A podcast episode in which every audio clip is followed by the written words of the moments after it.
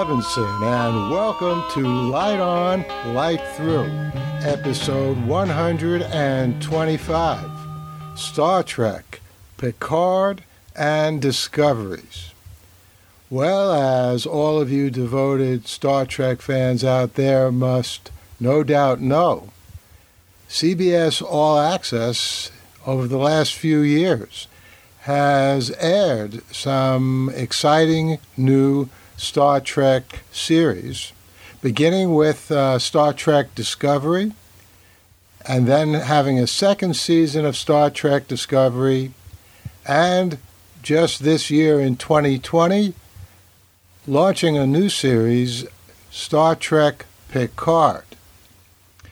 Now, unfortunately, I was too busy over the last couple of years to watch any of those series, but I made up for lost time just in the past few weeks.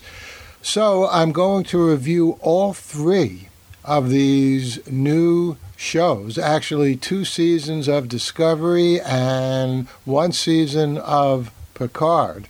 And I'm going to review them in the order in which I watch them, which would be Picard and then Star Trek Discovery, the first season, and Discovery, the second season. So I hope you enjoy these reviews. Let's begin with Picard. I wrote this review a couple of weeks ago after I just finished binging Star Trek Picard on CBS All Access. I thought it was the best Star Trek since Star Trek The Next Generation, which is where Jean Luc Picard was introduced.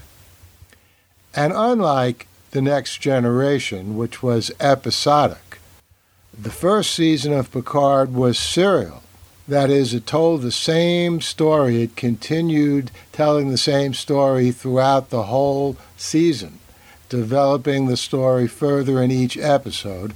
And that's a big plus, in my book at least. Let's get to a relatively minor point to start with in retrospect, just to get it out of the way, about Star Trek Picard. I thought the weakest part of this new series was the beginning, or the first few episodes, which show a 90 plus year old retired Starfleet admiral down on Earth.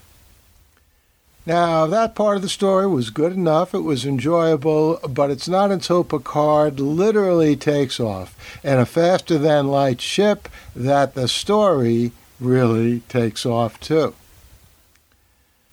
This series meshes with TNG and with the entire Star Trek corpus just beautifully. In addition to Picard, three of the major characters from Star Trek The Next Generation play important and very satisfying roles. More minor characters also reprise roles and are equally effective and at least one iconic major character from another Star Trek series makes some game changing appearances in Picard. Now, let me say here that I'm not going to reveal any spoilers in this review of Picard, neither will I re- reveal any spoilers in my review of Star Trek Discovery, the first season. I will, however, have some spoilers in my review of the second season of Discovery, but I will alert you to those before I say them. Back to Picard.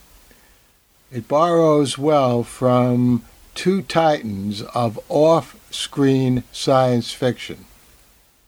Isaac Asimov, probably the most prolific author, period, in human history, is read in this future shown in Picard, read in paper books. And Dr. Agnes Jurati, nicely played by Allison Pill, billed right after the nonpareil Patrick Stewart, reminds me a lot of Susan Calvin, who figured prominently in Isaac Asimov's early robot stories. And there are a group of warrior nuns in the mix who echo the Bene Gesserit in Frank Herbert's Dune series. The cinematography in Picard is splendid.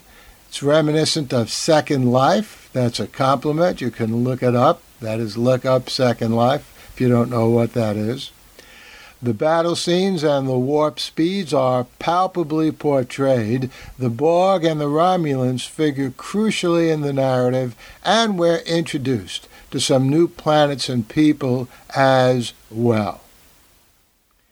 Now, again, if you've noticed that I haven't said anything specific or much at all about the plot, you'd be right. I don't want to spoil some of the many surprises for you.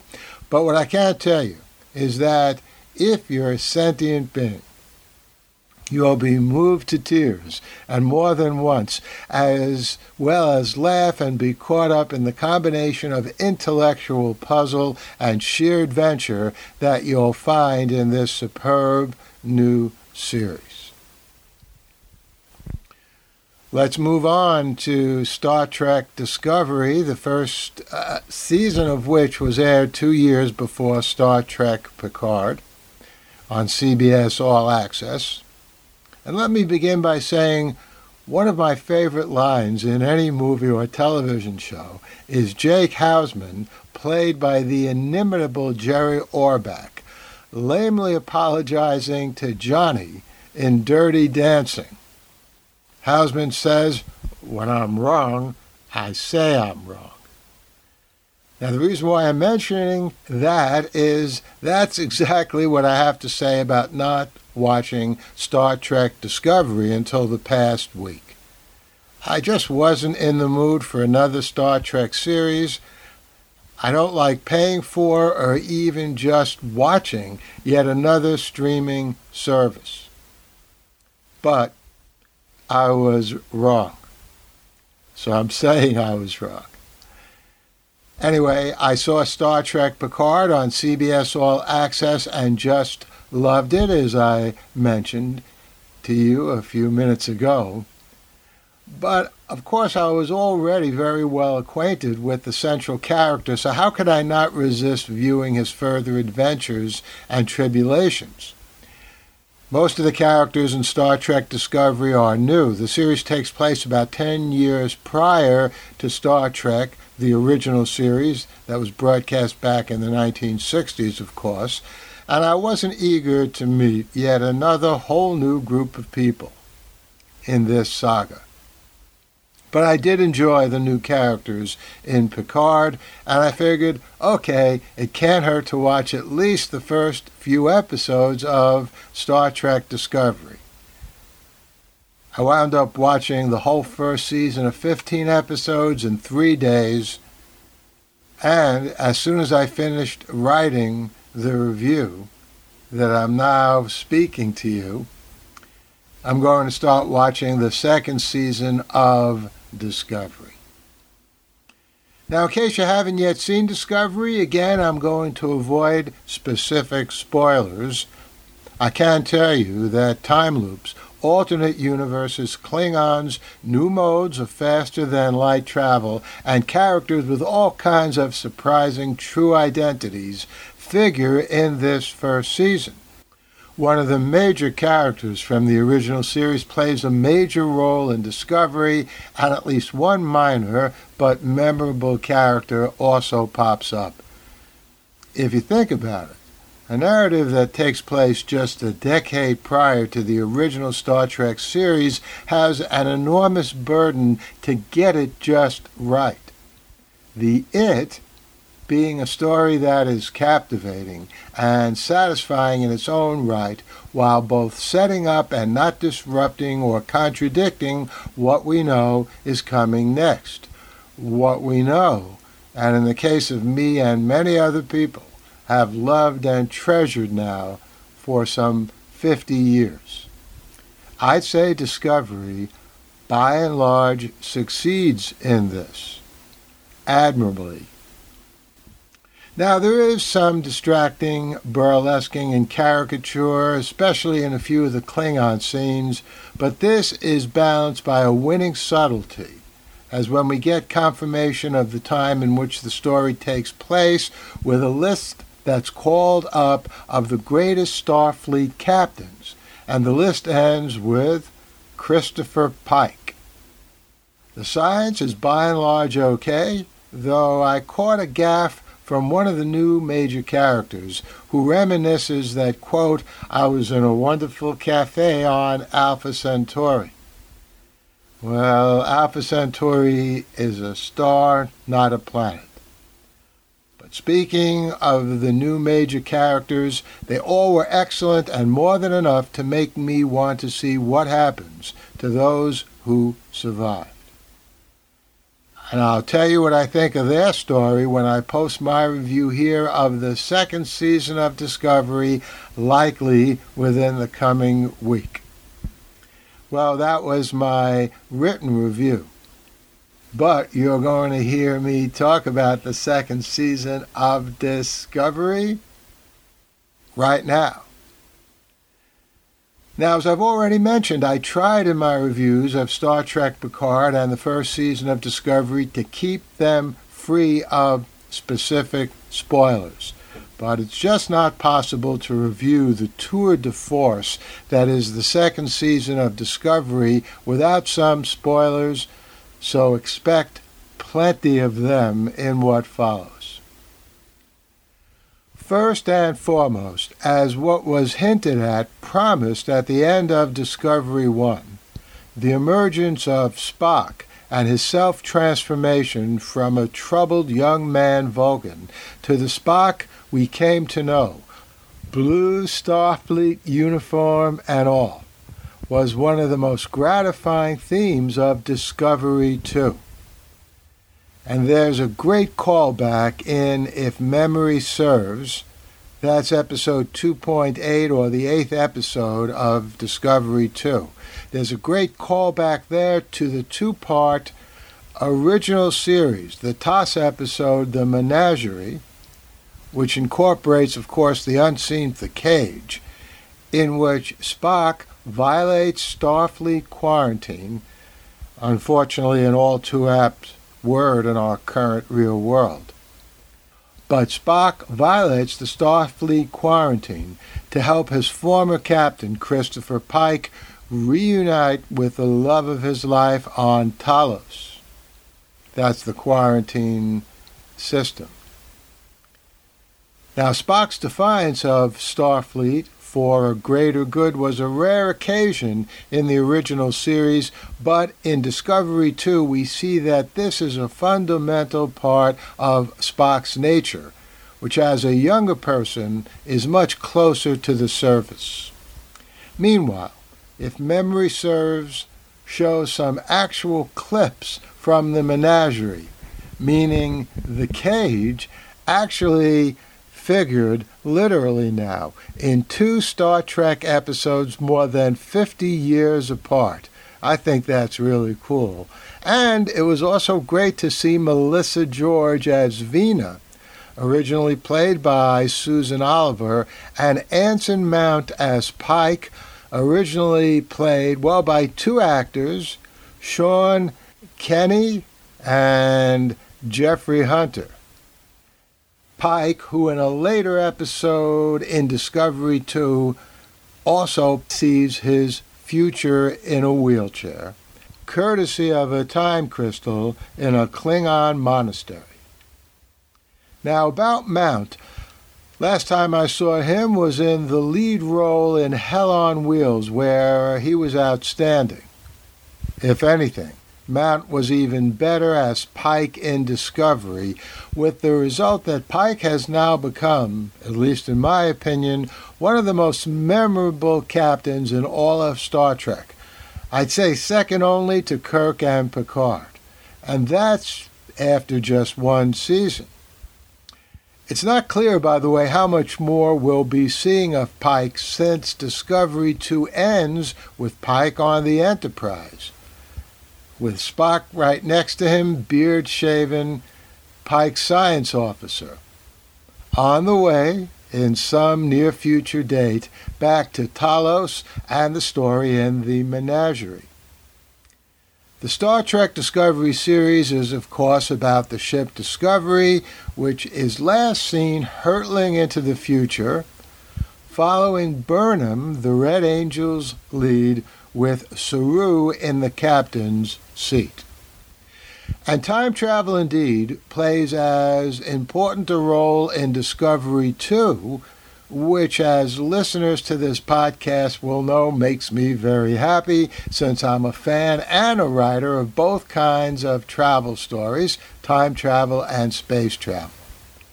Spock even mentions the grandfather paradox, which, by the way, could also be the grandmother or parent or any recent or remote ancestor paradox.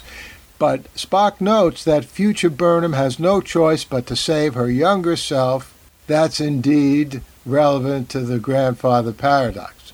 By the way, Spock did miss the point that any member of the crew could also have saved the younger Burnham.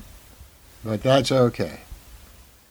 There's also a nice sprinkle of humor in another episode in which Tilly mentions time bend Pike replies, Time bend. I, I like that. Until he comes back with, quote, Everything sounds cooler when you put time in front of it, unquote. I completely agree. There's also some unintentional humor afoot or on board Discovery. The Ba'ul, the predator species on Saru's world, is pronounced by most of the crew, including Saru, who should know just the way it's spelled. B A apostrophe U L Baul. But at least one crew member refers to the species as the bowel. And I'm pretty sure I heard another member of the crew call them the bowl. On the plus side, though, it was good to see Pike have some of the subtle mannerisms of Kirk including the way Pike stands when he's at the helm and delivers the truth to difficult pronounced species, or species with difficult to pronounce names, like the Baul. But Discovery, too, evokes a wide range of emotions, including tears, sense of wonder, edge of your seat, excitement, and a deep satisfaction in following a story not only very well done, but fitting in beautifully with not only the past Star Trek corpus, but ongoing new series such as Picard, which addresses the same AIs wanting to destroy all organic sentient life as Discovery 2 confronted in the epic space battles at the end of its season. Well, you can count on me to be back with more, with another podcast and another written review after I see season three of Discovery and season two of Picard whenever they air on CBS All Access. The Light on Light Through podcast. Well, I hope you enjoyed those reviews. You can uh, read the written reviews just go L I G H T O N L I G H T T H R O U G H dot com, where you'll find in the show notes to this episode links to the written reviews of those three wonderful seasons just one season of Picard, two of Discovery that I spoke to you about in this podcast. So I hope you're all staying safe and sound. This is my second podcast this month. I'm going to be doing more podcasts more frequently, taking advantage of staying home during this pandemic. Hope you're all safe and well, and I'll see you back here soon. Take care.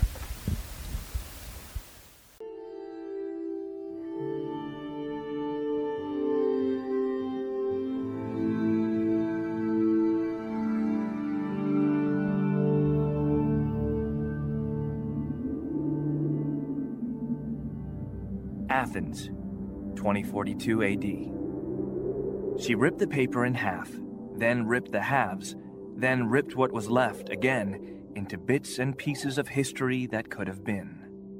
Sierra Waters had read once that, years ago, it was thought that men made love for the thrill, while women made love for the sense of connection it gave them. Curled Up with a Good Book says Sierra Waters is sexy as hell. You can find out more about the plot to save Socrates by Paul Levinson at the plot to save Socrates.com.